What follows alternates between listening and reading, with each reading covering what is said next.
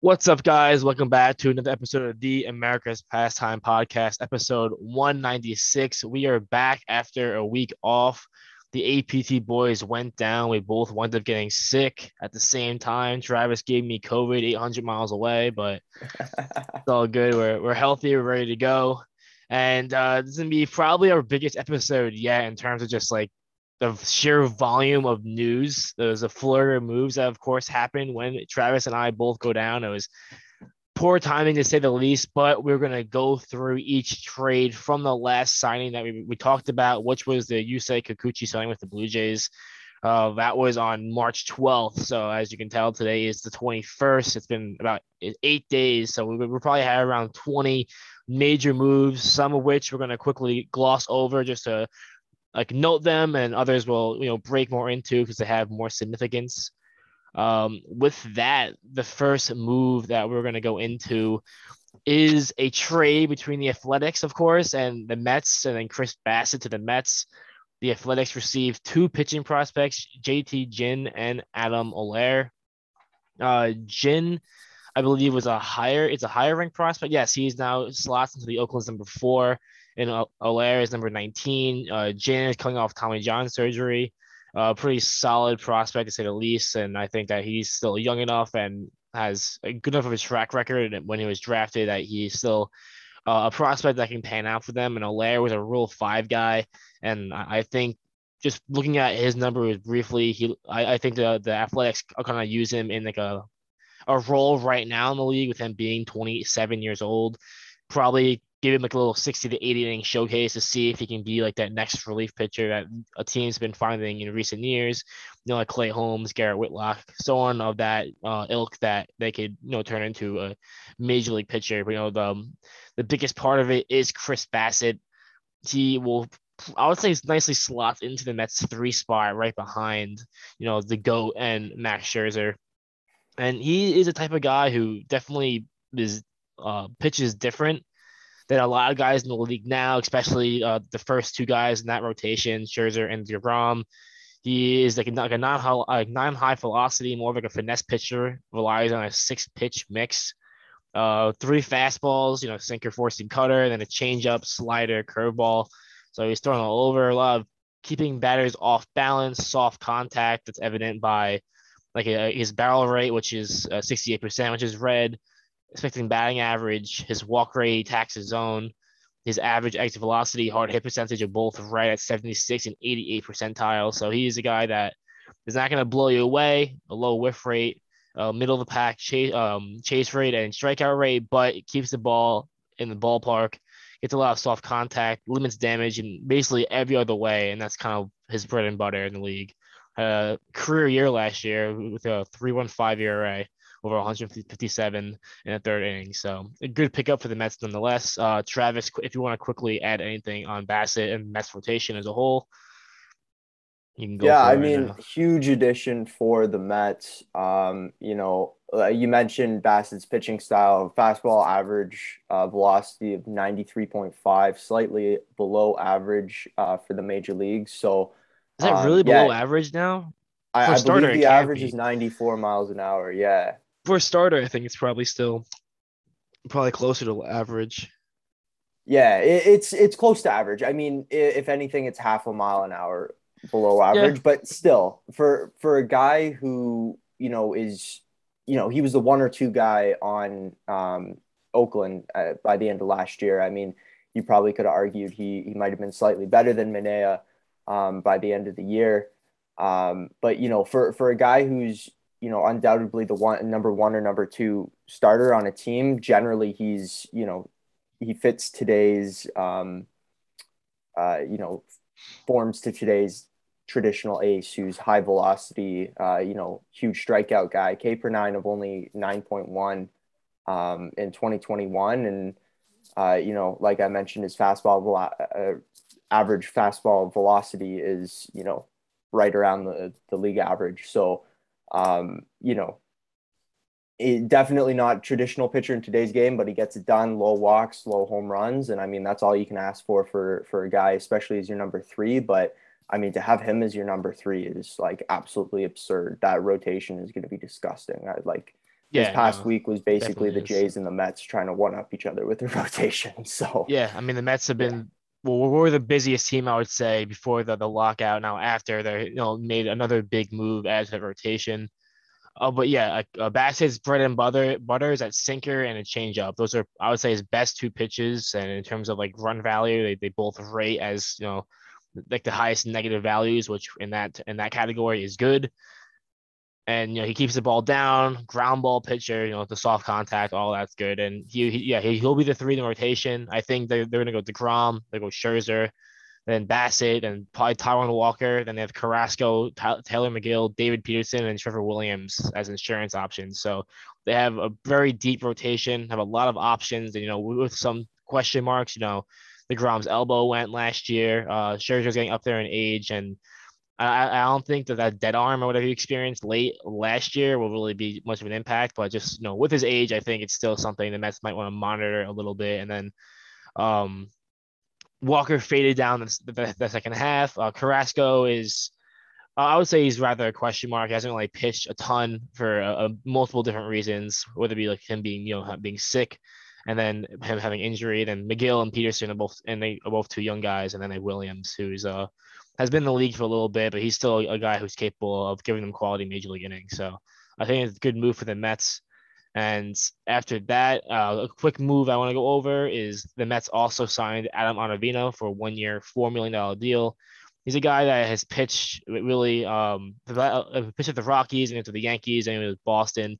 He's been a, a, very good reliever over the past, you know, few years. Uh, he, and he's always been a very like first half guy in terms of his numbers. Like his career ERA in the first half is in the threes and post All Star breaks in the five. So I guess that's kind of where um, the Mets have to maybe use him and or look out for that. I don't know. It's, it's kind of a trend that's been going on. So that's a little something with Ottavino. Uh, after that, uh, this is another one we can kind of dive into quickly. Uh, you can take the lead a little bit more on this. Uh, the Reds trade Sonny Gray to the Twins. The Reds receive pitching prospect Chase Petty, and was that really it? I don't know. That's all it says. That's all I wrote down. Um, and then they Twins also received minor league pitcher Francis Peguero. So I guess you can kind of jump in on what you think. Yeah. So I mean, Sonny Gray going to the Twins, that's huge. The Twins had, uh, you know, a disappointing to say the least 2021 season. They were um, right up there with the White Sox, projected to, you know, them and the White Sox were projected to finish one, two in that American League Central, and that just did not happen. Um, you know, but Sonny Gray, like ever since uh, Trevor Bauer uh, went to Cincinnati, you know, Sonny Gray is a guy who greatly uh, benefited from that wisdom and uh, knowledge that Bauer passed down. Um, you know, I've I've seen tons of interviews um, you know, uh, of Sonny Gray just you know praising uh, the different things that Trevor Bauer uh, brought to the to the Reds between uh, you know it, you know Rapsodo and uh, the TrackMan and uh, all that all that other sort of stuff. I'm sure sticky stuff was involved with that to a degree, but um, I mean all the other stuff in terms of spin rates, like. Gray was talking about how statistically he has the number one curveball spin in the league. Um, but just up until that 2019 season, um, when he really seemed to bro- break out, um, he, he just couldn't figure out how to locate it and how to use it properly and all that sort of stuff. So I think Gray's the, the kind of guy who, uh, you know, Trevor Bauer, uh, he can really attribute his uh, success to Trevor Bauer. But I mean, you know, like I said, ever since 2019, he's been an absolute force. Um, you know, 2019 was kind of his breakout year, ERA of 2.0 eight seven. He's another guy uh, similar to Bassitt with a low fastball, uh, average velocity. Um, you know, in 2021 it was 92.6. Um, but huge ground ball guy. Uh, you know, career average ground ball percentage of 52.3%. So keeps the ball on the ground really well. Um, he had a sort of a little bit of a regression in 2021 uh, you know, the the walk per nine stayed down, which is really nice to see, but the home run per nine really shot up, and the K per nine took a dip from what it was in 2020. Um, I think that could have been attributed to some injuries. Only pitched 150 or 135 innings uh, in 2021, so I think he'll look to rebound with the Twins. Uh, but nevertheless, the Twins are looking for um, you know an, another good pitcher that they can have after trading away Berrios at the deadline last year. Um, I think they still have Maeda, which is good for them, and then now adding on uh, Gray as your one two. That's pretty lethal if uh, Gray can return to his 2020 2019 form. Um, and you know, as for their return, um, you know, the the Reds probably could have gotten a little bit more. I'm not sure where the prospect they got in return ranked. Um, in terms of uh, you know their their prospect rankings, but uh, nevertheless, still a very good move. And you know, we'll talk about um, you know another signing that they made a little bit later. Um, the the Twins are looking like a pretty good team. Um, you know. Yeah, I mean they had a good core in place, uh, and I mean even though they traded uh, Berrios last year and they lost Maeda and Pineda, so I mean I think the rotation is something that they might address at some point. But overall, Absolutely. I still think that the team is good. Also, the Reds prospect they got Chase Petty was their first round pick. No, I mean a first okay. a first round pick, 26 overall in last year's draft. I thought they got another prospect. I guess I must have mixed him up for the Twins guy. They also um they also got in addition with Gray. And, and the last thing too is Gray is in the last year of his four-year, $38 million deal. And he has a $12 million club option for 23, which I'm sure the Twins are exercised. Uh, one quick one to go over is the Phillies sign Jeurys Familia, longtime Met, not finding his way in another NL East team. And that's just uh, the Phillies, you know, continuing to address their bullpen. Uh, the last few years, we have seen them made like a multitude of moves to try to, you know, make the best out of the bullpen. Uh, Familia is like a has been a very good relief pitcher at time. I think uh, recently he's not that it's the same self, but still has a very high velocity sinker uh, averaged 96.4 miles an hour a year, and he just gets a lot of weak contact and ground balls. So for a bullpen guy like that, I think it's it's a very good sign for Familia who keeps the ball in the ballpark, and I, I think if he gets the walks under control, he uh, he can be again a very good relief pitcher. Um, staying in the National League East, I think a lot of the moves actually had in the, sure. NL East is uh, Nelson Cruz, a one-year, $15 million contract with the Nats he's going to be their designated hitter. Well, he's like I think he's 42 years old now, and he's just the guy that is just going to continue to mash. So I like the sign for the Nationals. It gives them a nice bat in the middle of their lineup next to Juan Soto as well. It's kind of funny how big their age difference is too. Yeah. Almost like almost 20 years, but both guys just killed the cover off the baseball. So that's basically all I got on Cruz. Yeah, um, I mean that was almost you could say a shocking uh, like a shock of a signing um, you know definitely with that universal dh addition with the cba um, you know cruz's market significantly increased there were probably as opposed to like it, i think the amount of teams that could sign him almost doubled um, like I, I i'm pretty sure it was close to probably around maybe 10 um, in the AL, and you know that jumped significantly to around 20, I think, with the addition of the NL. Um, and you know, with every NL team looking for a DH, I think uh, you know his market significantly increased. But you know, we we see that right away. Um, Cruz signing with the uh, Nationals, a little bit of an overpay, and I think that is the result of um, the increase in the luxury tax uh, threshold. Um, you know, teams are benefiting from that extra $20 million that they have to spend this year. Um, and, you know, we definitely saw that with uh, the Cruz signing and a, and a couple other signings as well. Um, but, you know, Cruz will be good again for the Nationals, definitely provides some uh, lineup protection for Juan Soto. Um, I don't think Juan Soto will have like over, you know, 150 walks or whatever he had last year again, because, uh, you know, teams will be forced to pitch to him. Um, I, I, they'll probably pitch Soto in front of Nel, uh, in front of Cruz, but um, you know, teams will have to pitch to both of them just because of um, you know the threat that they both are. But I think Cruz will still be a force uh, for the Nationals um, in 2022, especially. And I, I, think this trend of him signing one-year deals, given he's the a, fact that he is 41, What's that? So he's a mercenary. Yeah, absolutely. I mean, he's going to sign one year deals for the rest of his career um, just because of his age. I mean, we've never seen anything like this before. Um, but, you know, coming off a season when where he hit 32 home runs uh, with 79 runs scored and 86 RBIs, had three stolen bases as well, which is, you know, nice to see the speed uh, coming back. Just kidding. Um, but, you know, his K percentage, like his plate discipline is really good. I mean, his K percentage is in the low 20%. And for a guy who exclusively relies on his production off, you know, from power is, you know, that's really nice to see as well. Uh, I think the Nationals are hoping he'll return to his 2019 form. That seemed like the golden year for a lot of guys. Uh, I'm finding 2019. Yeah, it was but, a good year. Yeah. Good, good year. All right. So moving on, we still got a lot of moves. So I'm trying to be as concise as possible. Yeah.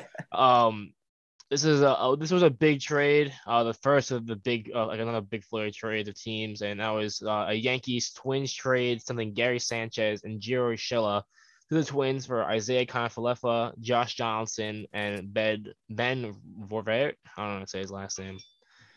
So that's my fault there. And this was like a, I guess you can call it more of like a shakeup move. Um, you know, the the Twins wound up trading Mitch Garver for Isaiah Kiner-Falefa, and I, I, guess there's some type of talks between the three teams. I don't really, uh, really know too much about that, but uh, Gary is now going to be catching for the Twins, basically a swap for Garver. Uh, the Yankees swapped Gio and Johnson. The Yankees taking on the, John, Donaldson money, and they also got another backup catcher in the mix. Uh, so it, it kind of seems like a good like shakeup for both uh, teams. Uh, the Yankees, I would say, made an upgrade at third base, which, was how good Donaldson is. Uh, Gio Urshela was like a very good find for them going when the 2019. Uh, he was good in 2020 again. Um, with Donaldson, this is like a much proven, you know, old ex MVP type player. Still has a lot to offer offensively and defensively. So I think the Yankees did well there, taking in all the money. Um, I guess the catcher, they finally moved on from Gary Sanchez. I, I do believe he is going to be a big change of scenery type of guy. I, I expect both him and Gio to be very good with the Twins. Makes that lineup very good, very deep. Uh, the Yankees got Kiner-Falefa too, who's like a I would say more of a soft hitting defense and speed type of guy. I, I think it will complement the Yankees lineup very well. And the, the left side defense they're getting with him is something uh, they very much needed. And uh, with them going for the stopgap shortstop with Anthony Volpe coming up in a few years, I, I, I really do like the fit there. And Donaldson as well. And then they have a backup catcher, Ben uh were very I, I am so bad at the name. I'm, I'm so I apologize there. But yeah, a defense first guy and with him being a lefty, Higashioka is a righty. You can probably see them have some type of platoon going on there. Yeah, for sure. I mean, I think this was the first blockbuster trade of the uh, you know, the second half of the offseason, I would say. Um, acquiring Donaldson is huge. Um, you know, the and getting Kiner-Falefa as well um, really shores up the uh, you know, the left side of that infield. Um, the the main question with Donaldson is is can he stay healthy? Um, if he's healthy, he's a huge power guy. He'll give you pretty good defense. Um, and you know, Kiner-Falefa as well at shortstop. Again, he's that stopgap shortstop that uh, you know the Yankees were looking for. Uh, you know, they were either going to uh, trade for a one of the prospect or sorry, one of the uh, the shortstops on the trade market, or um, they were going to sign one of the big names. And I think uh, they started to realize that they were not as they weren't in the position to acquire um, one of those shortstops at you know um, in the position that they'd like to be to acquire one of those guys. So I think that's why they went out and uh, acquired Kiner-Falefa. But nevertheless, I think he will be very good for them. Uh, really good defensive shortstop, and you know he brings some speed to that lineup as well. Um, so you know overall, really good trade for both teams. I think. Yeah, definitely. Uh, now we're gonna start moving into well, March 14th. Finally, you know, still a long way to go, but uh, the big one of the day, I think, the biggest of the day is the Matt Olson trade. Uh, the A's trade Matt Olson to the Braves for center fielder Christian Pache and minor leaguers Shea Langeliers. Langeliers. I don't know. That's that's a tough one for me too. Joey Estes and Ryan Cusick. Uh, I'm pretty sure all four of those guys ranked in the top 15 of the Brave system. So the A's got a haul for Matt Olson. And I mean, there's, there's, a lot of things to unpack right there. I guess first I'll talk about how the Braves would then extend Matt Olson for eight years, 100 and you know, did the dollar thing, or I think it was eight years, 168. Yeah, yeah, it was. Okay, yeah, one, and then let's see, eight years, 168. Yep, okay, and the deal runs through 2029 and includes a 20 million dollar club option for 2030 with no buyout. So he's going to be a Brave for a long time, and I, it, again, Freeman is gone. Mean, we'll, we'll talk about that again. I mean, I'm kind of just going back into like my, you know, March 14th mindset too. But yeah, yeah, um, Freeman's gone, and that's a replacement to the guy. If you want to include like the last three years, you know, Olson had 11.6 WAR on Fangraphs. Freeman is 11.7. So I mean, on the field, they're really not going to be missing all too much. I mean, obviously, the Freeman himself will be missed. He's a, a 12 year Brave, uh, definitely like a Hall of Famer when he once even retire. Uh, he probably will go in as a Brave. Um, but you know, offensively, they both kind of put out like very similar offensive outputs in terms of value, and defensively, I think Olson has the leg up. And then when it comes down to just how old Olson is too, I think just the value there for the Braves. And I guess when you we saw how much Freeman signed for too, they wound up getting Olson for you know a few years, a few extra years, because so his, his contract will still end. Um, he'll be uh, end as an, an earlier age than Freeman and for less AV, AAV. So I, I think when it comes down to it, uh, I think it was a good move for the Braves. It was definitely a tough decision for them, but getting Matt Olson, you get you know like uh, the second or third best first baseman in, in baseball, and you lose Freeman. But I mean, I, I think if you're gonna have anyone replace Freddie Freeman as a Braves first baseman, getting Matt Olson is probably the best place to go to.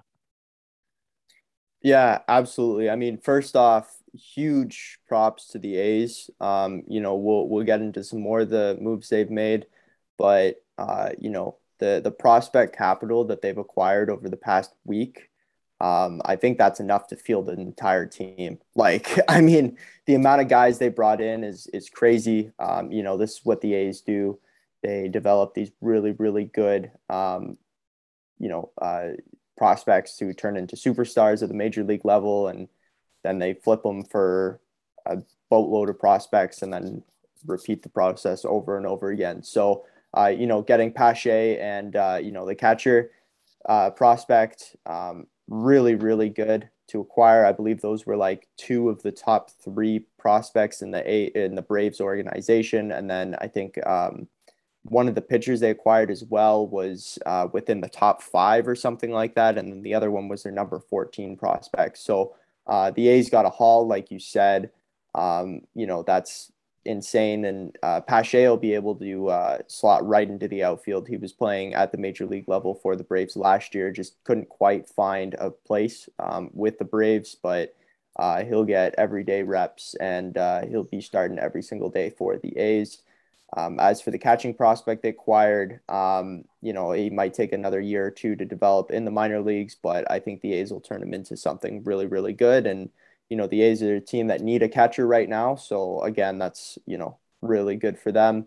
And then, yeah, you touched heavily on the Olson aspect of the trade, but I, I'm definitely in agreement with you. If you're losing uh, a top three first baseman in free agency, you're best to go and get another one in uh, in free agency as well. So, um, you know, uh, I've heard from Jeremy on this. He's uh, a little bit questionable in terms of the move. He he doesn't quite understand um, what the Braves were thinking, but uh, I guess the Braves um, thought that signing a 27 year old um, first baseman for eight eight plus one years um, and taking the compensatory draft pick um, and losing Freeman was the better option than uh, acquiring free or uh, you know re-signing Freeman. And um, I also heard that the the Braves were not uh, very aggressive with pursuing Freeman in free agency as well. Um, apparently, he only got about three calls from them, which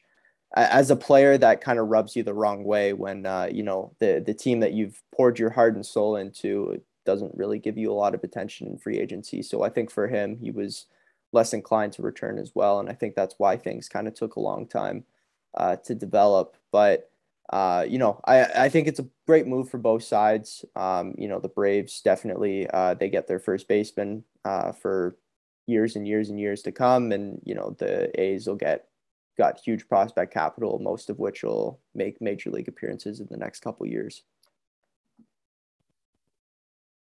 I am moving on now. Uh, this is the a trade with the Mariners and the Reds. Uh, the Reds and the Athletics both, you know, really unloaded players here uh, in the last, you know, week and a half. But the Mariners acquire Jesse Winker and Eugenio Suarez, and the, they give the, the, Reds Justin Dunn, Jake Fraley, and minor leaguer Brandon Williamson. Uh, I guess the, the biggest thing with this Mariners trade is they um you know addressed their like hitting issue. Um, last year they were the fifth weakest team in terms of slugging percentage and for them to get Winker, who's will play in the outfield for them, and uh, Eugenio Suarez to play third base, replacing Kyle Seager. I uh, had to make sure which one. Um, they got two guys who uh, Winker, who more recently has been like an absolute like menace offensively, and Suarez, the guy who last year uh, definitely was a down year for him to say the least. Uh, he did start to hit towards the end of the year in September. Uh, the, the silver lining on his year, he had a 1.232 OPS and eight home runs. So that is a good thing alone. I, I think that he is going to have, um, you know, a rebound year, even though he had, he had like 198, he still hit 31 home runs. He's a guy who's hit almost 50 in a season. And uh, Winker, like I mentioned, is like a a 130 OPS type of guy year in and year out when he's uh, you know the last two seasons and in general early even early in his career when he had a few injuries and stuff but um he's you know obviously gonna be healthy now. Um and now let's see they have Winker in the outfield Mitch Haniger and then they have you know Julio Rodriguez Jared Kelenic and Kyle Lewis. Um all on the horizon are just uh, starting to break into the league. So they have a lot of stuff to offer. Obviously, they have a DH spot. They can move one of those guys to as well. But um, I, I, I like what they did right here. And the Reds got you know Justin Dunn, Jake Fraley. I think both those guys you'll definitely see um, in the league this this year. Obviously, Justin Dunn being uh, I guess they might put him in the rotation, and Fraley is an, is an infielder, and he probably get some time with uh, the vacancies that the Reds have now. Yeah, um, really good move for both teams again. Um, I think that's a trend that we've seen uh, over the course of uh, you know the, this past week. But the M's get an outfielder that can provide a little bit of veteran, uh, you know, knowledge and wisdom towards the young guys they have coming up, and then they get their infielder uh, as a replacement for Kyle Seager. Uh, I think a lot of people were thinking they were going to get Kris Bryant, but that didn't happen. They get Eugenio Suarez, uh, who's you know a very good replacement. And then the Reds acquire again more prospect capital, um, you know, to cover for the stars that they're trading. So, uh, yeah, really good trade in my opinion. Again. Yeah. No. Uh, next we got Kutch, Andrew McCutchen. It goes to the Brewers. Uh, at this point, uh, I, I think his like best defensive days you can say are behind him, but he still has tons of value offensively. Um, they what's the what's the word I want to use here? Their their their offense definitely had a a few holes, especially in the outfield. I would say. Um, and with McCutchen, he's still a very proven bat that just completely destroys lefties. Now, over the last five years, so like a massive sample size here, his OPS against lefties are is 957. Like that's like very like reminiscent of his MVP days, like in 2013. Um, against righties, he still has a very like good seven uh 744. You know, it's a, I would say it's probably about an average. So he's a guy that can still get it done. Um, 25, 30 home run type of guy. So for the Brewers, they're a team that kind of still needs that uh, like the offensive oomph to like really put them over the edge. Um, like they had that like insane starting rotation. They have a good back end of the bullpen. I think they kind of need to like strengthen the lineup a little bit more, but they're, they're still at the top dog in the in the central. Yeah, um, another good bat, like you said, uh, to acquire another guy who can play the outfield for them. Uh, apparently, they have a thing for uh, acquiring older, aging outfielders, but I mean, the Brewers are very analytically driven, so I'm sure they saw something they liked. And I mean These mean, boys still mash. They get the job absolutely. Done. I mean, that's what I was gonna say. Kutch's bat is still there. Um, you know, he'll hold down left field for them very, very well, uh, or right field, depending on where they play Yelich. Yeah, no, definitely. Uh, next, now we're on to March 15th. We're slowly making our way through the week. Uh, Anthony Rizzo signs with the Yankees for two years, 32 million. I think I had it wrong on my sheet, so sorry about that, Travis. I screwed you there. But uh, he is well, he, he was traded to the Yankees last year, and uh, with the Yankee, the first bait market and how it was moving, that's this is who the Yankees went with. Um, it of course, I guess I'll mention it now. Uh, led to Luke Voit being traded to the Padres. They got a pitching prospect out of him. I'm blanking on his name right now. Do you remember who the prospect was for the? Uh, for I Luke do Voit? not, but I can look Lang. Right now. I thought I, I, that's Justin Lang. There go. I had to think of it for a second. Yeah, Justin Lang is what they wound up trading him for. I'll get into Voit in a second. Uh, but back to Rizzo. Uh, the Yankees uh, were, were reported they were going after first baseman, uh, another lefty bat, and I guess they got uh, with Rizzo a good defensive first baseman.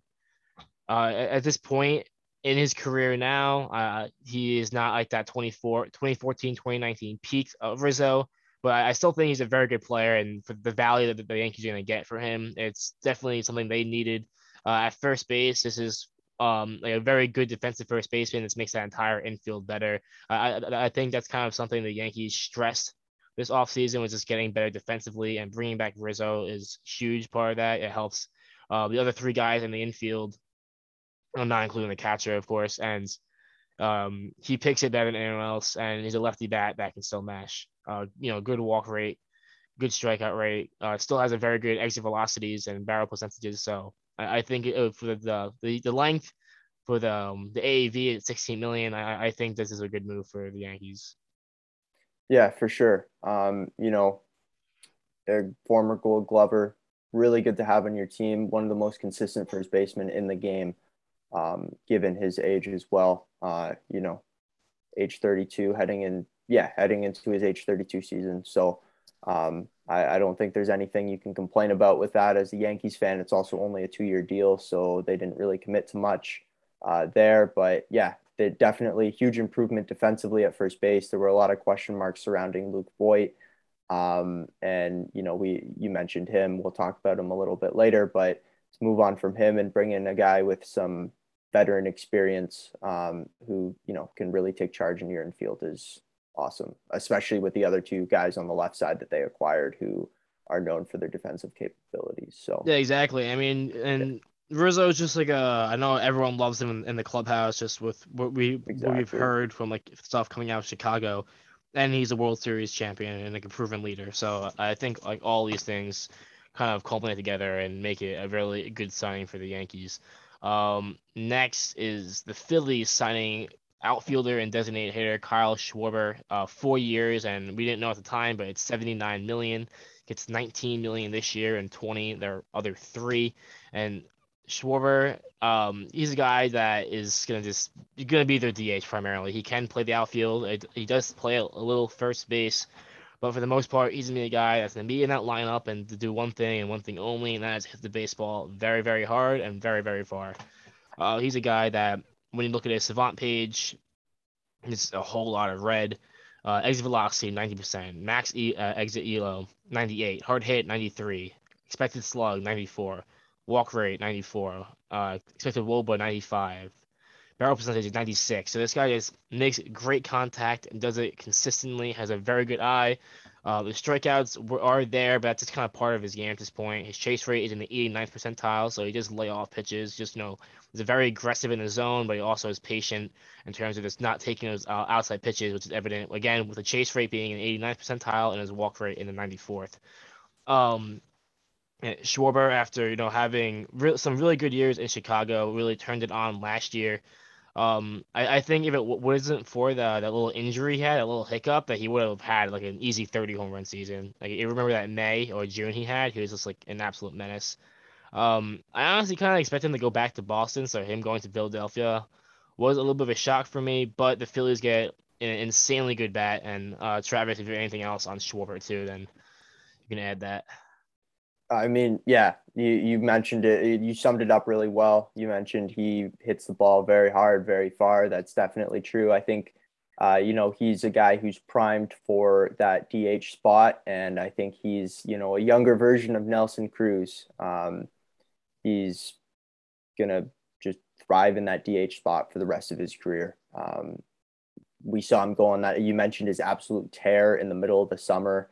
Uh, I really think that would have continued if he hadn't gotten hurt. Uh, but unfortunately, all the good things have to come to an end. So, uh, you know, that, um, but I, I'm sure we'll see something like that again in 2022. Uh, you mentioned his really good plate discipline and really good power. Uh, it doesn't hit the ball for high average, but I mean, that's a trade off that a lot of guys have to make. And, you know, as a DH, I think that's all you can ask for. So, yeah, I mean, he got a pretty good contract, I would say.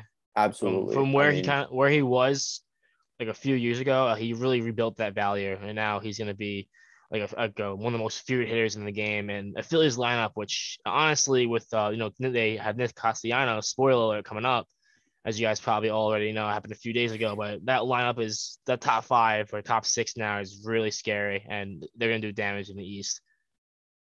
oh yeah, Um, massive pop in that Phillies lineup now. Yeah, yeah, it's nuts. uh, next, uh, the winner of the Seiya Suzuki sweepstakes was the Chicago Cubs, signing for five years, 85 million. Uh, obviously, no MLB experience yet, but last year, uh, he hit 317, 433, 639 with 38 home runs.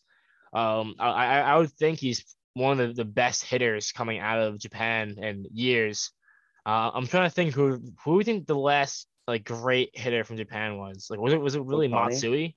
I guess Ohtani, yes, but he's like a hitter pitcher. Well, But the I'm, most recent, but yeah.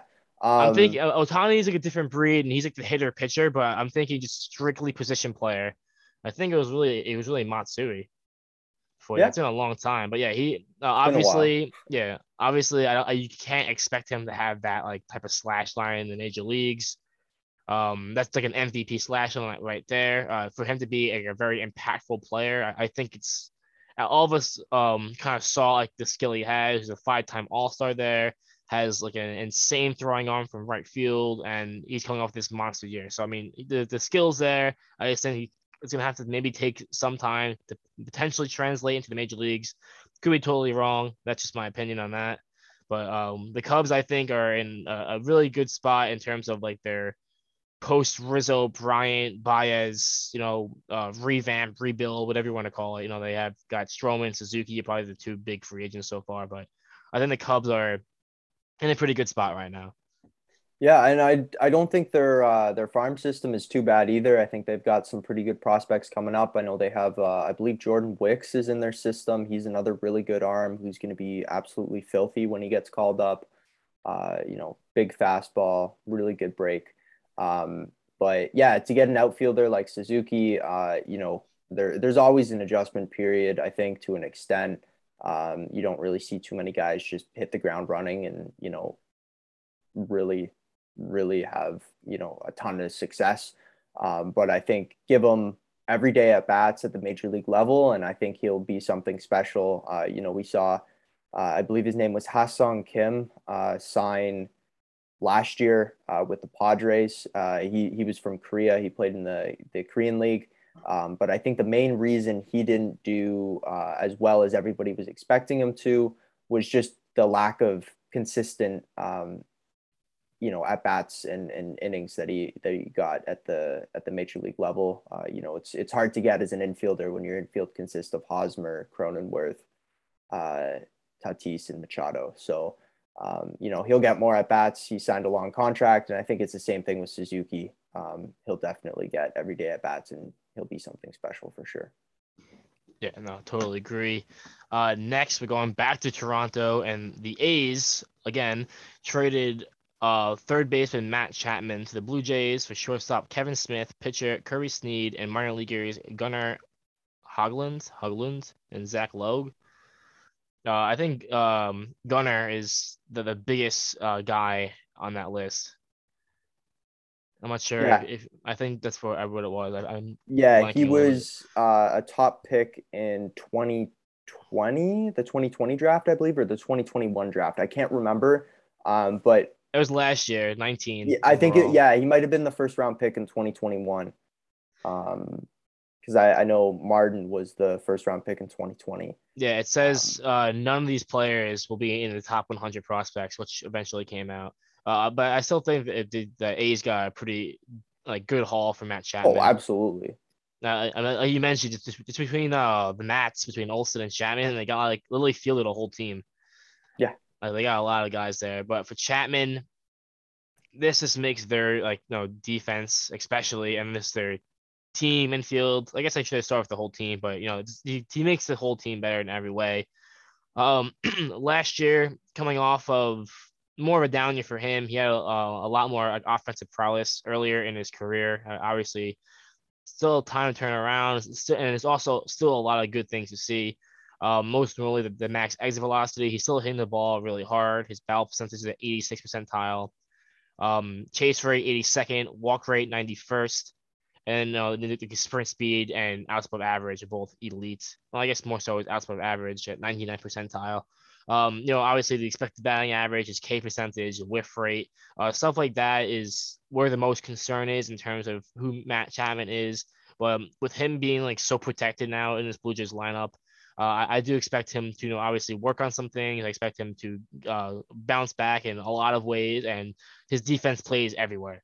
And the last time the Athletics traded their third baseman to the Blue Jays, that guy won an MVP. So who knows? Yeah. Maybe there's gonna be some good track record going on there with uh, that type of trade and that player, but it'll come to see. But regardless, the Blue Jays getting Matt Chapman makes them, in my opinion, the uh, I, it's so hard to say. It's so competitive, but like a favorite in the East. Like they just have so much going on right now. It's with all the moves they made too, and all the hype around them. I, I my my mind keeps going to Toronto being uh, a favorite there. This all the, the, the, the whole roster they have and what they've assembled, just top to bottom, gross. I mean, naturally, I'm gonna say Toronto's the favorite, but I mean uh, that's just because I'm from Toronto and I'm a fan. But biased. um, uh, with his defense alone, this is a very good move. Um, but the fact that he can hit the ball hard is amazing. Uh, he'll hit, you know, in the in the middle, not in the not the middle, but you know the the middle. Him, let's put him in the six hole and be fine. Yeah, I, I was gonna say bottom middle, something like that of that lineup. Um, won't hit at the bottom, but he's not going to hit right in the dead center. Um, but I mean, the the main comparison uh, between him and Donaldson, they're they're two third basemen who are really good defensively, but they both hit the ball hard in Oakland, and uh, you know that's just it, it's a pitcher friendly ballpark. It's a big park. Uh, you get the wind blowing in uh, off the water, and it's it's just or not not off the water, but you, you get the wind blowing in, and it's not um, not a very hitter, hitter friendly park, and you really have to hit the ball very hard to hit the ball out there. So, uh, you know, the fact that uh, you know Chapman's moving into a dome with no wind and uh, definitely much shorter fences, uh, that's a huge bonus for his offensive capabilities. And I mean, uh, you know, all, all the tools are there for him to succeed offensively in Toronto. Uh, you know, he's going to succeed defensively and hopefully his uh, labrum has recovered um, to so he's 100% heading into 2022. Um, that would be awesome for the Blue Jays. But defense alone, this is a great trade. Keeps Vladdy at first, um, which is always great if you can get a guy like uh, Chapman to play third for you. Yeah, I mean he's a game changer. No, Absolutely. Simply put, uh, the next few I'm just gonna quickly uh, gloss over Travis. If Go you have anything it. you want to add, you can just kind of jump in at any point. Um, the first being a swap between with the Reds and Royals. Amir Garrett is now a Kansas City Royal, and Mike Minor was switched to the Reds. Uh, I think just based off a lot of the moves that the Reds made, uh, Minor is just going to slot into the rotation with, with the vacancies of like um, Sonny Gray and Amir Garrett going to the Royals. Kind of just gives them another you know good bullpen piece. The Royals have a, a lot of young arms in the rotation have a pretty solid bullpen, and Amir Garrett is gonna probably find his way somewhere in the back end. And I honestly wouldn't be totally shocked if he gets some type of closing, uh, closing gig. I mean, I don't think the uh, the Royals have like a closer by committee type of situation, so I, I can kind of see him sliding in there. Um, the Royals again, uh, Zack Greinke is going back to where he started with Kansas City uh, with him being like 37, 38 years old after coming off of, you know, a few pretty solid years uh, after being traded to the Astros. He is making his way back. I he's going to be like a, an inning eater type of guy. He's still very effective. I guess Greinke is, is a guy you can jump into more on Travis if you have any of his page open real quick. Um, I don't have his page open, but oh, uh, I mean, I mean, it, Greinke's going to give you 30 starts. Greinke's going to keep you in the ball game. Absolutely. Doesn't have that blow away stuff like he did in 09 when he won the Cy Young, or even in 15 when he was like a 1 6 ERA or something like that. He's he's a guy that is a control artist. He just attacks them and induces soft contact, has come really become a very solid defensive pitcher as well. If you, uh, there's a lot of cool comebacks he, uh, he's been drafted as well. So I mean, I think he does all the little things right, and that's kind of what keeps him effective at this point. Yeah, um, I mean he's a finesse pitcher, and uh, given the state of the Royals rotation with uh, um, uh, Daniel Lynch and Brady Singer being two young guys who could use a little bit of guidance, um, you know, from a guy like Greinke who's been in the league forever. Uh, you know, I, I really think he's uh, yeah, very good that mentor role. It's, yeah, it's nice to see things come in a full circle. Not that you know Greinke's only good for a, a mentor role. Uh, I think he'll definitely be able to go out and give you at least 150 innings, uh, quality innings as well. Um, you know, uh, with that Royals team. So yeah, uh, good signing for both sides. Nice to see things come in a circle. Yeah, for sure. So the next little small move is Joc Pederson to the Giants. I guess based off his track record, I guess we can declare the Giants the World Series winners. With Pederson winning with the Dodgers and winning with the Braves last year. Um, I guess the big thing on him is he's a left-handed uh, like power bat. Um, he got one year, six million. I don't know if I mentioned that, so I apologize. Um, exit exit average exit velocity in 80 percentile, max exit at 90, hard hit at 84 percent, barrel percentage 65 percent. Other than that, it, he has you know uh, doesn't walk a, a ton, uh, strikes out a lot, a lot of whiff in his game, chases a lot. So I think the Giants uh, or getting a guy who you know crushes uh, right-handed uh, batters. So I, them getting a little power in their lineup is never a bad thing. Um, I guess we'll see how they're they utilize him. They have a pretty good track record recently of acquiring these type of guys and you know developing them or unlocking something uh, in their game. And another thing too is he is a pretty notable postseason hitter. He's had a, a bunch of big home runs last year, like uh, most notably. And I think that the Giants will definitely find a role for Pederson, and uh, I I think he's he'll thrive in it.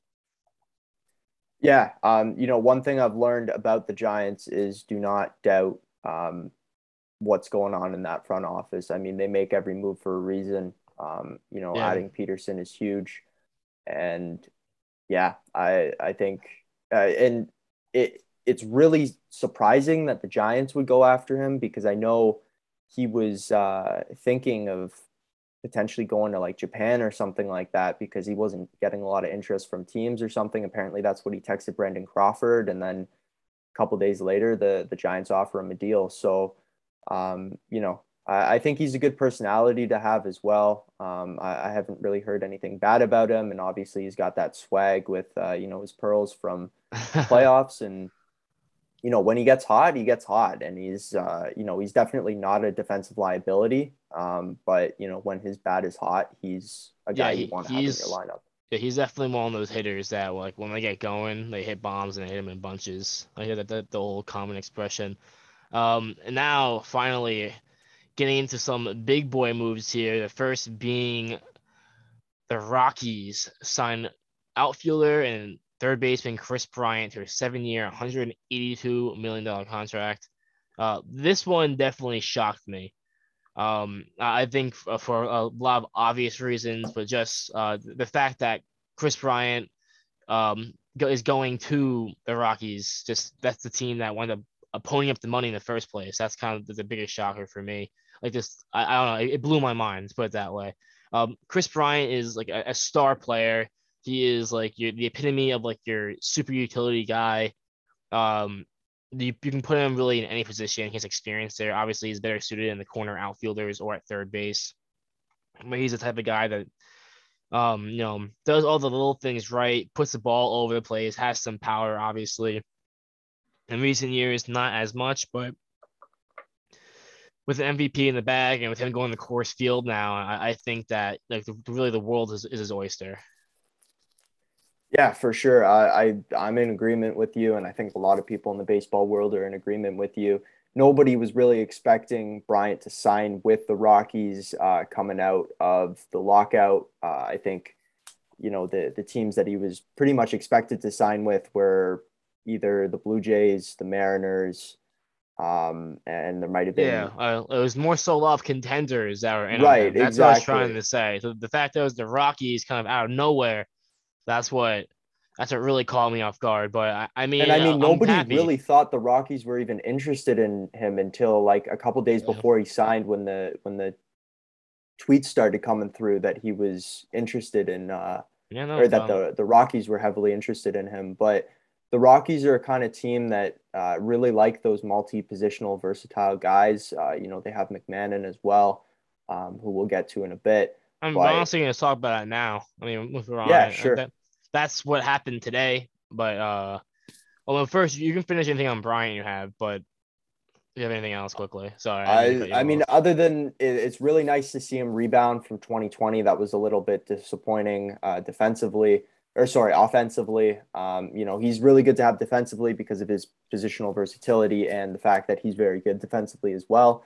Um, but it's nice to see that power and average resurgence uh, similar to his 2019 form. And if he can continue that for a while, that'd be great. And I mean, I think the reason he went to the Rockies is he's got his ring. Uh, the Rockies were probably willing to overpay by a very large amount compared to the rest of the offers he had. Um, and, you know, he just decided to secure the bag, and I don't blame him. Yeah, no, good on him. And uh, yeah, I guess we'll see where they utilize him. Because with uh, McMahon now, he has, you know, he's primarily been the third baseman. Uh, you know, last year he played most of his games there, 113 game appearances, 95 game start, and then he, the he plays, which maybe they could move him to, is second base, where he had 44 starts. Uh, Ryan McMahon, I think last year you can really say is his best overall season, uh, just in terms of, of like value.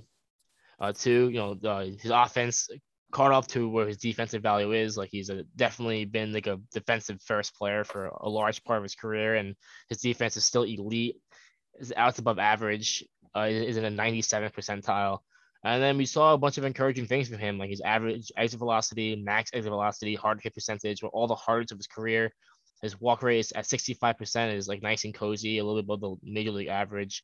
So I think again for him to get that six years, seventy million dollar extension, just like Bryant, like like good on him for like, you know securing uh, the money right out in front, locking himself up, and I think from here and forward you can expect him to be like a very quality major league player going forward. Yeah, for sure. And I think both uh, McMahon and Bryant will benefit from playing at Coors uh, for years to come. You know, uh, you look at McMahon's average, uh, it's pretty much like very average um, with the league, like 250. Uh, it's, it's nothing special, but um, when you look at his power compared to his average for a guy like him, his power kind of is a little bit more, and it's, uh, you know, probably a, a product of the Coors effect, you know, especially um, 32 doubles in 2021. Uh, I'm sure quite a few of those were attributed to the uh, the fact that the ball travels further in uh, Denver. But um, you know, you, you mentioned his defense, and I think both him and Bryant are very much defensive oriented guys. Bryant is a little bit more offensively oriented, but um, it, it provides them a lot of uh, versatility in that infield. Obviously, neither one's going to play first because they got Cron, but and and seconds even up in the air because of Brendan Rodgers. But I, I think They'll Uh, find time, especially if this is yeah, exactly. And Bryant's shown he can play center field as well. Um, Uh, I don't know if he'll be there. he'll play corner outfield for sure. Um, but the the Rockies will figure things out for him. Yeah, I feel like they probably put Tapia of those guys. I would, yeah, I would think so in too. center, if anything. Um, but yeah, no, that's it was definitely a huge move there, and I, I think this one honestly is bigger, and that is the Dodgers signing Freddie Freeman to a six-year, 162 million dollar contract. Um, once we saw the trade happen for Olson again, we knew that uh, Freeman was essentially going to be gone. Uh, the fact that the Dodgers, with all know, all the speculation that many teams is pretty. It's, still pretty crazy for me at, at, this point. You can almost say like a prerequisite to join the Dodgers lineup is to have like an MVP in the bag at this point. Like you know, they're just adding like this the best players in the game. So good on that for doing that. And and Freddie Freeman, you're getting a guy that when you open Baseball Savant, it's one of the more beautiful things you will ever see in your life. And if you look at just his entire career, there's just so much red. But like any way you want to slice it too, like he hits the ball hard, he hits it consistently. He's has an expected batting average at his percentile 100%. His WOBA is 98%, slugging 96%. His strikeout rate 86, his walk rate 87.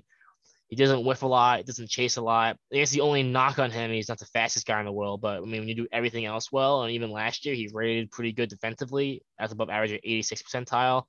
Like they're getting a guy that even going into his age, like 32 season, is going to be like an absolute like menace and, and Major League Baseball for, you know, probably a large majority of that contract. So good on Freddie there for sure. Yeah, huge move. Um, that was a huge shocker, especially since a lot of people thought he was going to go to Toronto, uh, given the fact that he does have Canadian roots. Um, but the fact that he goes to the Dodgers just makes everybody hate the Dodgers even more. Um, you, you mentioned the speed. Um, nobody's really like the Dodgers aren't looking for speed.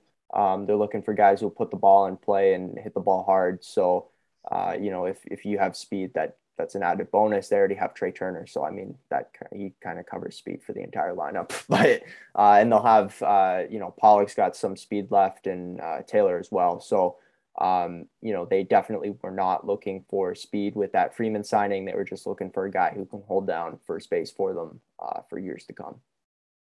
Yeah, no, definitely. They, I, I just I still can't believe it. That's like a Death Star lineup. No, absolutely. I, I, don't even know how like any pitcher even like pitches against that. Like I know if I was ever a pitcher in the major leagues, I would just probably walk off the mound. Yeah, no, the Dodgers are going to be a team to avoid for pitching matchups this year. That's yeah. yeah uh, I mentioned it quickly. I'll gloss over it again. Um, the Yankees trade Luke Voit to the Padres and received minor league pitcher Justin Lang. Lang was drafted 34th, 34th overall in the 2020 draft. I think that he's like a like a very good lottery ticket. Has like a high volume fastball. Uh, I, I think the Yankees, you know, you're not going to see him for like two years, but they kind of got a good farm pick there. And uh, with Voit, he was almost the odd man out, similar to you know uh, when Olson went to the Braves. I kind of was like, okay, when when Rizzo joined the Yankees, uh, I think I had a lot of people thinking where Luke Voit was going to be going more than where he's been playing in the Yankees. Um, just even though he's been a fantastic hitter, he has a 100, uh, 132 OPS plus with the Yankees since he's come here. Like he's been fantastic, led the league in home runs during the COVID year. Um, I think it really just comes down to um, him not having like a, a set role. Uh, the Yankees went with the left-handed defensive first uh, Rizzo. Uh, you have DJ LeMahieu, who's gonna have to find time, just with uh, the player who he is and just his contract. Um, and the Yankees had to move on from you know they wound up trading him or trading for him from the Cardinals uh, back in 2018 uh, for Giovanni Gallegos and Chasen Shreve. So I, I think they for them to you know trade trade for him, get a lot of value out of him, and then still getting a fairly good pitching arm for him. The Yankees, you know, wound up winning out on that. So it's good on them for you know addressing some needs, getting some uh, pitching depth, and, and a really good prospect in Lang. Um, now, another big move here is a one year, $16 million deal for Kenley Jansen. Um, it kind of seems like the Braves almost like, I don't even say like re- revenge move for taking Freeman, but they're kind of like, all right, we'll just, we'll take, uh, we'll take Kenley off your back. And Kenley has been one of the best relief pitchers in the game since he arrived in 2010. Uh, after, you know, a few years of him kind of sliding down, he had a like revival is like the best way to put it. He incorporated uh, some new pitches, like a sinker. Uh, regained some speed on uh, some velocity on his pitches, and the end result was uh, 2.22 ERA and striking out more than 11 per nine. So even going to his age like 34 season now, whatever I think he's 34, he's still like a very elite uh, relief pitcher, and he will be the closer for the Braves, uh, slotting Will Smith to the setup role. Yeah, um, you know, but having Smith and uh, and Jansen as your you know eighth and ninth inning guys is absolutely no, it's, it's a great place to be. I Um, mean, we also yeah. saw how good that bullpen was in the postseason with uh, how everyone kind of showed up and did their job. So I, I think there's a lot to like with the Braves. Um, bullpen, I think there's a lot to like with their lineup. I think there's a lot to like with the, the arms they have in that rotation. It's really them or Mets for the East, the two best teams there. And I, I think the Braves just continuing to go out and just get players and make these big moves. This shows how serious they are, and like they're repeating in any sport, especially baseball, is tough. And I, I think if you want to just look at teams that have won in recent years, that this Braves team might have one of the better chances of repeating, just with how um, like deep their team is. Uh, we saw them win last year. They won like 89 games that were decimated by injuries, and they have all those guys coming back from injury, or these guys they lost in general. So uh, I, I'm really liking this Braves team, and we'll see what happens moving forward with them. I, I mean, you have to remember like that. This was a Braves team where at the All Star or at the halfway point of the season, people were thinking they were going to be tanking at the trade deadline, and like people were throwing around the notion of them trading away Freeman at the deadline. So a lot of those 89 wins came after, um, you know, in the second half of the season. So, um, you know, really good on them uh, for for you know making those moves at the deadline, and you know, uh, obviously they lost a few of those guys, but they also made some big additions this offseason to cover for them, and I think they're in pretty much the same spot they were um, starting at the beginning of uh, you know last year. Plus, they're going to have, I believe, they're going to have Soroka back. Yeah, um, he'll be back some at some point, point. and Yeah. Acuna will be healthy. So you know they're pretty much back at square one from you know where they were at the beginning of last year. I guess square one's a bad word to use, but they're they're in the same really good position. Um, so good on the Braves. Yeah, no, and we're getting close now. I promise we're almost there. March 18th, the last move of that day is the Phillies signing a five-year, $100 million contract with uh, Nick Castellanos. Um, now, like the, the heart of that order, in some particular order, they have Schwarber, like mentioned before, they have Castellanos, they have Harper, they have Realmuto, Hoskins, Segura. Um, I think that those like six, seven guys, and they still have, you know, like Alec Bohm, Didi and there at some point. You know, they have a lot of offensive um like uh guys to go to. I know the the last few guys I mentioned are not world beaters at, by any means, but I I think that their lineup is so deep now, and uh with, with um Schwarber going to be slotted as the DH. You- You're going to see Castellanos primarily in the outfield. Uh, I guess definitely in the corner outfield. So I guess left field with Harper and Wright. So you basically have, I think that's going to be the last major move the Phillies make. They have put a lot of money into this team, and this this offense has so much power now. So I guess we'll see what they kind of do there. Yeah. Um, they, I think the Phillies' um, number one priority this offseason was fix up their bullpen and add a ton of pop into that um, that lineup. And you know, I, if they're not one of the two favorites to win that division, uh, the NL East, very competitive. I think they're going to give teams a huge run for their money. Um, and yeah, it, it's going to be a very, very Yeah. competitive Uh, division. the power fills for sure at lineup can Nash. Uh, one quick one I'm gonna gloss over between the in the last like three big moves we have. Um, the uh, Tigers signed Michael Pineda to a one-year, $5.5 million deal plus incentives. Uh, the Tigers are a team that's on the up. Um, they acquired Javier Baez, which is like the big splash. They have Torkelson and Riley Green.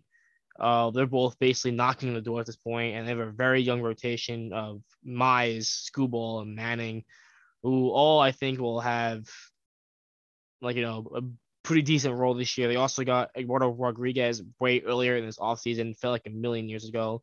Uh, but now with Pineda, they have another veteran arm that has shown flashes throughout his entire career of being like a that two pitcher. Uh, just has really uh, electric stuff. Um, I think his biggest like um what's the word? I'm trying I'm blanking right now. You know, um this podcast is draining me, Travis. It's so long. Uh, like his slider is like his best like you know asset in terms of just like attacking hitters. Is just uh like very sharp break, a lot of horizontal break, and I think that if he can like maybe even use that as his primary pitch off his fastball, that that is something that uh the, the Tigers could um can toy with, and he can be a really good pitcher for them. Um, uh, now moving on a little more. Let's see. Uh, we are the 19th. That we the Carlos Correa deal. Three years, 105 million with opt outs after uh, 22 and 23.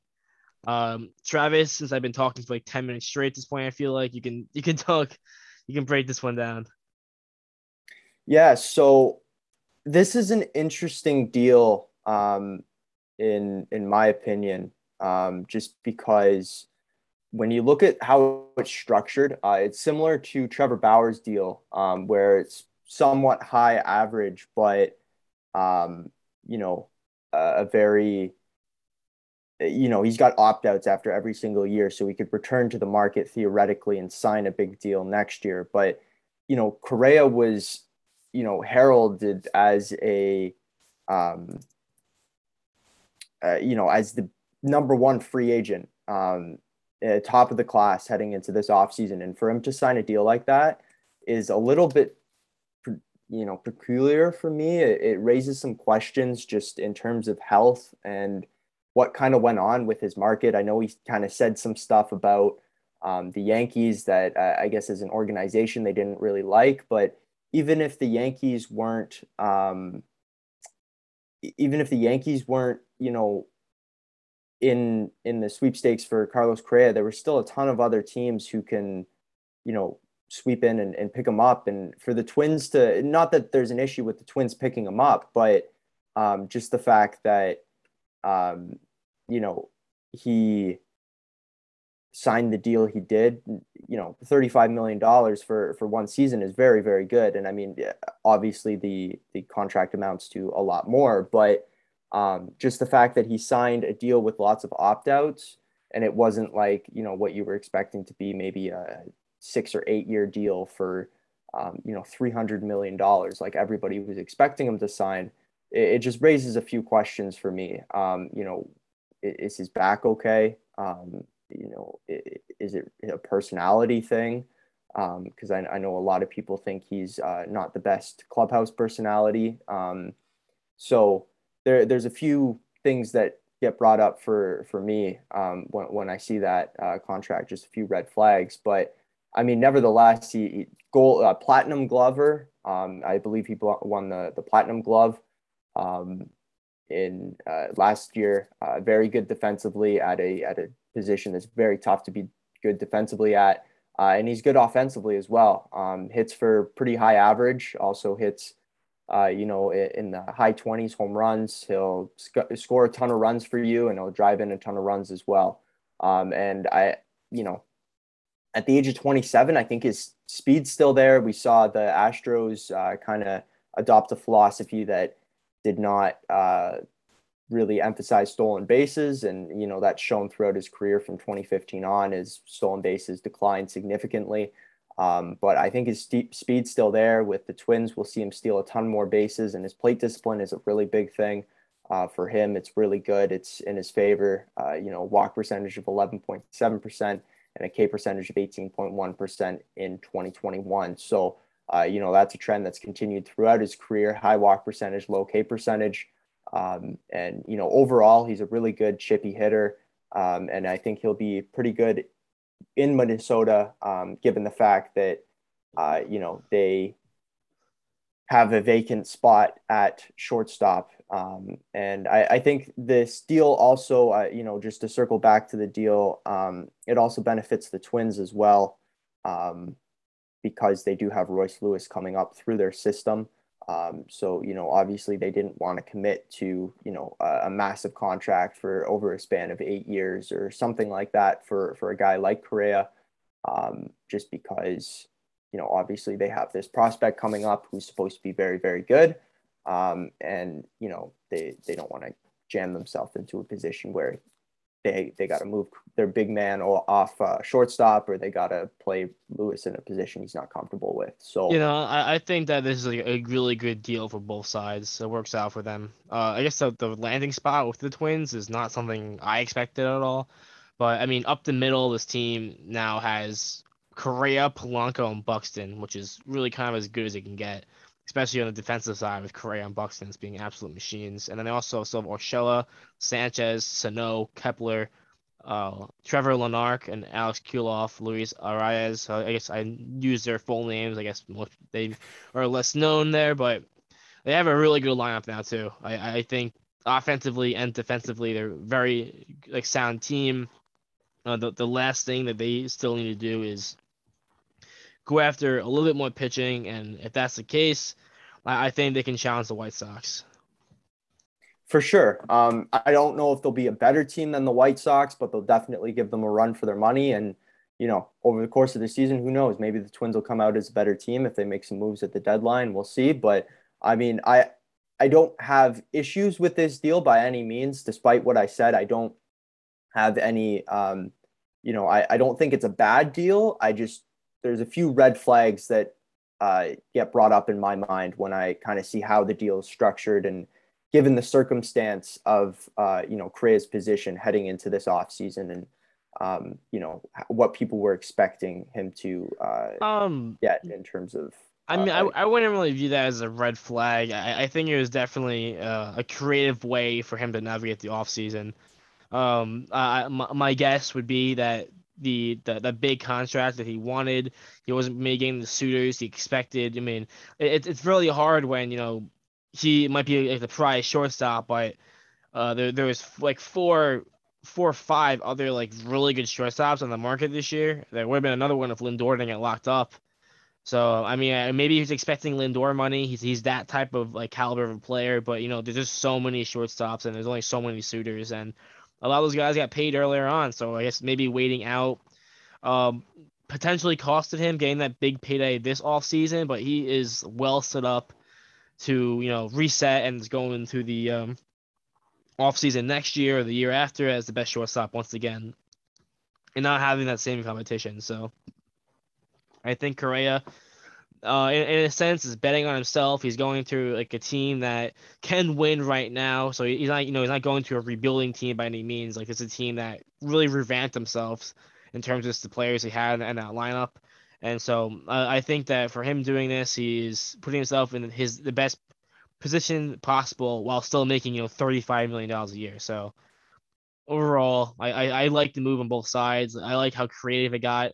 I like how it works for both sides in terms of you know Correa getting a chance to reset, betting on himself, and uh, with the Twins getting a stopgap shortstop and Carlos Correa. You know, I think you look at it anyway, it, it really works out. I, I feel like you'll maybe the only losers you can look at are maybe other teams that were looking at Correa and didn't get that same type of like structure deal, which I think is you know again I think those type of deals work out the best for both sides. Um, the Marlins sign outfielder and designated hitter Jorge Soler to three years, 36 million with an opt-outs also after 22 and 23.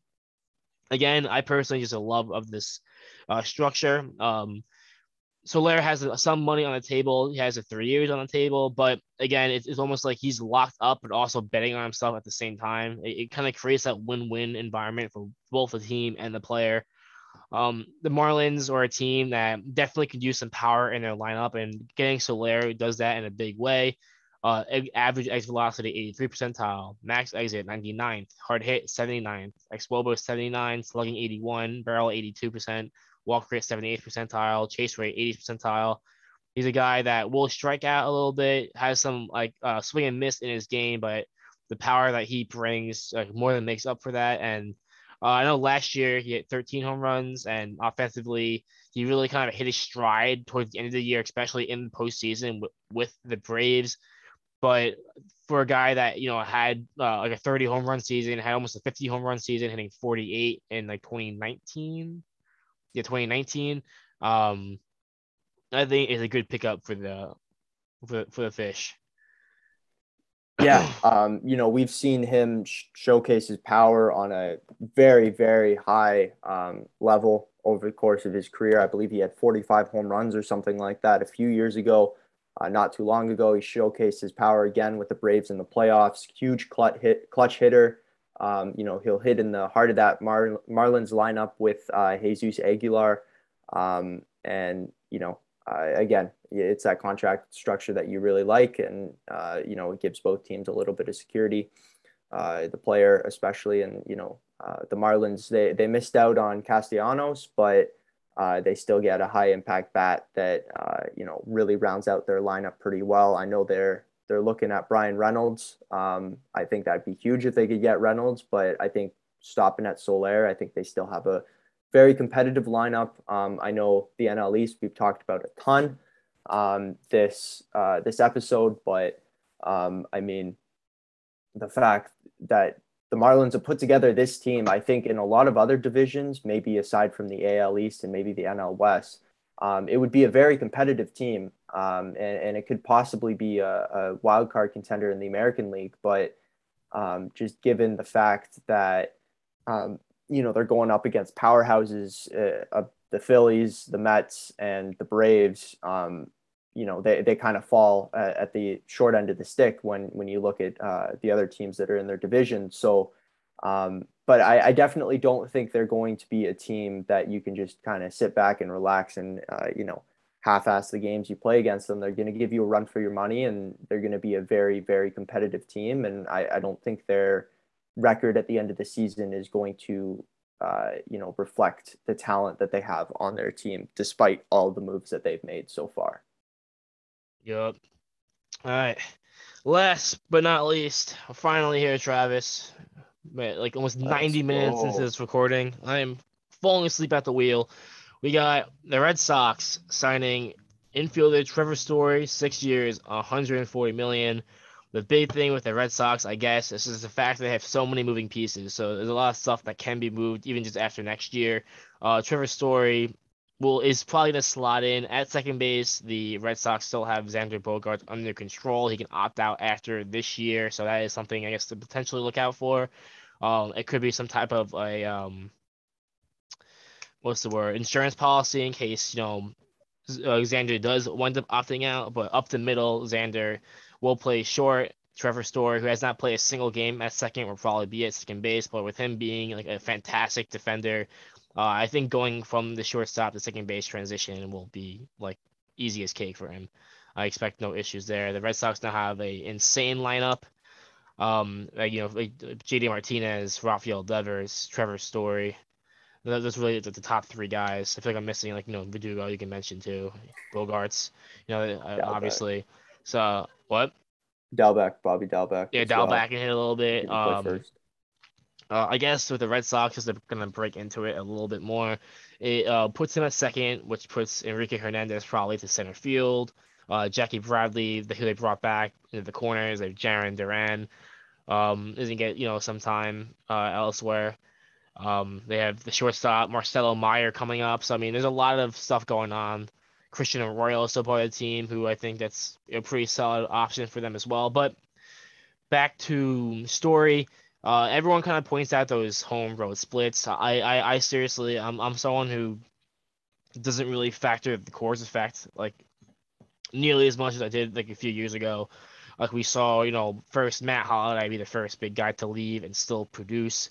Uh, DJ LeMahieu with the Yank coming to the Yankees. Nolan Arenado last year with the Cardinals. These guys all left uh, that Coors Field environment and still produce at like all star levels once they left. I, I, I, see a similar thing happen with Trevor Story. I think he's just too good of a player um, for him to you know just to struggle like that. And I feel like there's a ton of reasons why players have like issues there or whatever it is. I, I think the Coors effect is a lot more complex that than people think, and that just because you know they might have home road that splits uh, shouldn't really take you know it shouldn't be directly correlated to the Coors effect or just playing at Coors Field. I mean, like players' home run splits uh, tend to be better at home, no matter where they are. You know, it's kind of where you are too. I know the ball obviously moves different. Like breaking balls don't move as much, and maybe when they go away, like um, just the pitches just move differently. Like, again, like uh, this is me more so spitballing at this point, but it just there's just so much going on with um, playing Coors Field and not. So I think that with him not being in Coors Field 81 games a year, that I, I, think it would help him overall with everywhere else he goes. Yeah, for sure. And I mean, uh, you know, you you talked about the Coors fact a lot. Uh, I'll bring up the fact that he loves hitting in uh, Boston. That's that's what I've heard. He loves hitting at Fenway, so huge confidence boost for him at the plate. Um, you know, some guys just like hitting in certain parks, and I mean, you look at a guy like Willie Adames, he doesn't like hitting in one specific ballpark, but um, you know, huge confidence boost for a guy like Trevor Story. Um, you know, I, I, don't think the positional switch is going to uh, impact him that much. You know, obviously he's going to be playing a different infield position, but he knew that when he signed the contract, uh, obviously. So, uh, you know, obviously that's something he's okay with. Um, and, you know, I, I think the Red Sox are really good up the middle. Uh, their lineup is also very, very good. And, you know, I, I don't know if they have a DH anymore. Um, I, I, could be oh JD Martinez. Never mind, they do have a DH. So my bad. Right. Um, it's been a long day for us, Travis. So it's been a long day. In. It's been a long episode, but I was gonna say maybe they could DH him a little bit, but who knows? Maybe they'll uh, move things around a little bit. I know Martinez can still play in the outfield, so um, you know they they definitely have the lineup flexibility to move things around, and uh, maybe Devers gets moved to third or to first, and and Story goes and plays third or something like that. We'll we'll see what happens uh, there, but um, you know this was probably the huge most recent move, um, or the biggest most recent move uh, out out of any team. So um, you know I think Story was one of the bigger free agents left on the market um, when he signed. So uh, yeah, for him to go to was. Boston I mean, that just makes the AL East a powerhouse. Um, uh, yeah, I mean, it already was, but now you know the Red yeah, Sox no, exactly. That's what I mean. Like with all the moves that the Jays have made, um, you know, it, the AL East has always been a powerhouse. Look at last year. I mean, you had, um, you know, four teams fighting for four uh, teams uh, win ninety games.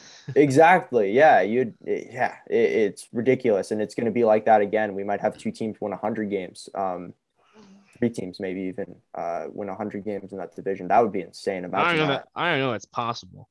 I mean, I, I, think eventually when they switch off to like the, the new CBA with them, you know, uh, spreading out like you every team plays every team every year instead of like the uh, the massive like um 19 divisional games and whatever everything like that. So I guess maybe that will shake things up a little bit. But yeah, no, I, I don't even think 100 wins, three 100 I mean, you never know. Definitely 90. We'll see 90. But I mean, yeah. The Red Sox look really good. Like despite losing out on E-Rod, I think their rotation is pretty solid.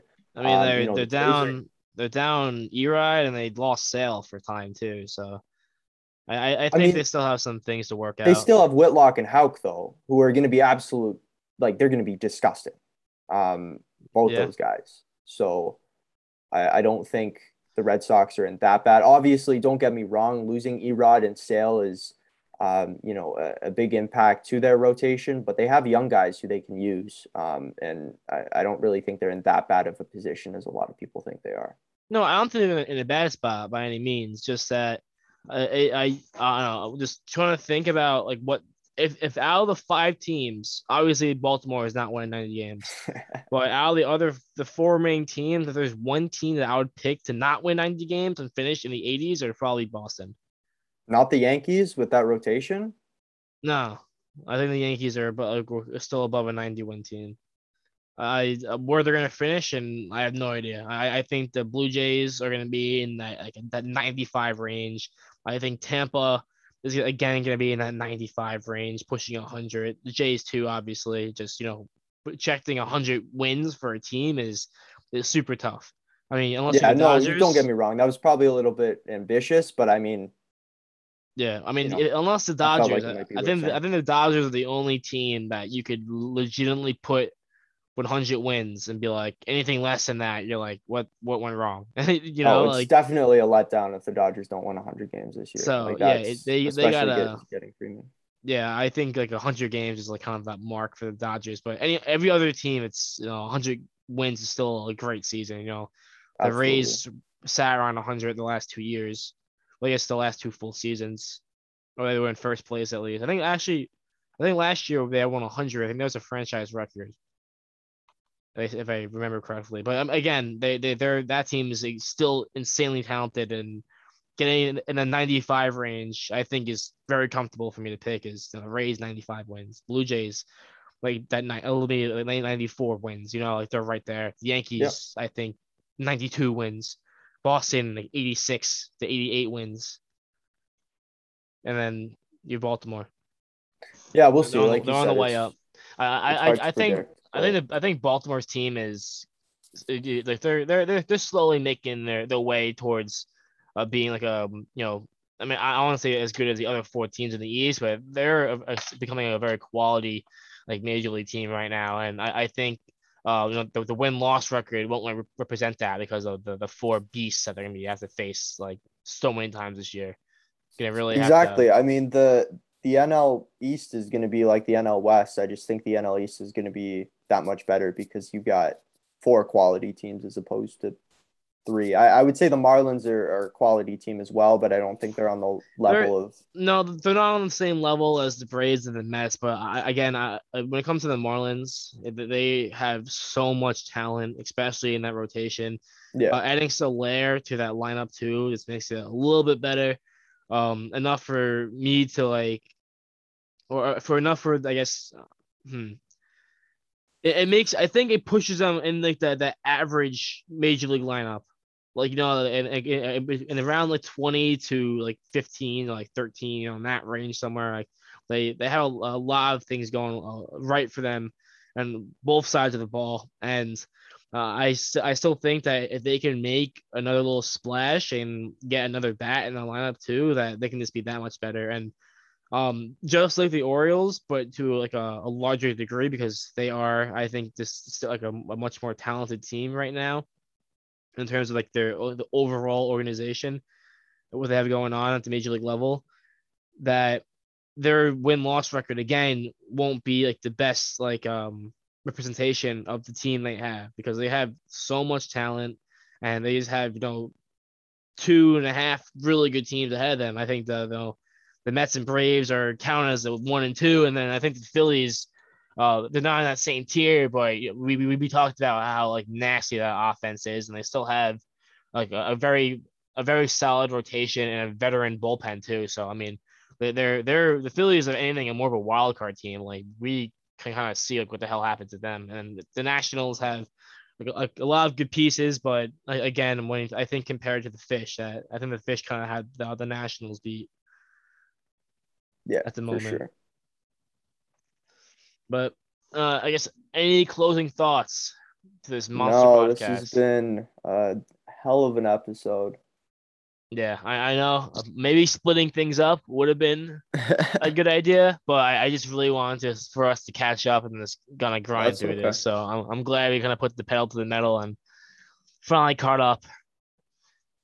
COVID can't keep us down, oh no, it can't. resilient as it gets. But uh, thank you all for listening, especially if you made it this far. If you made it this far, you are our number one fan.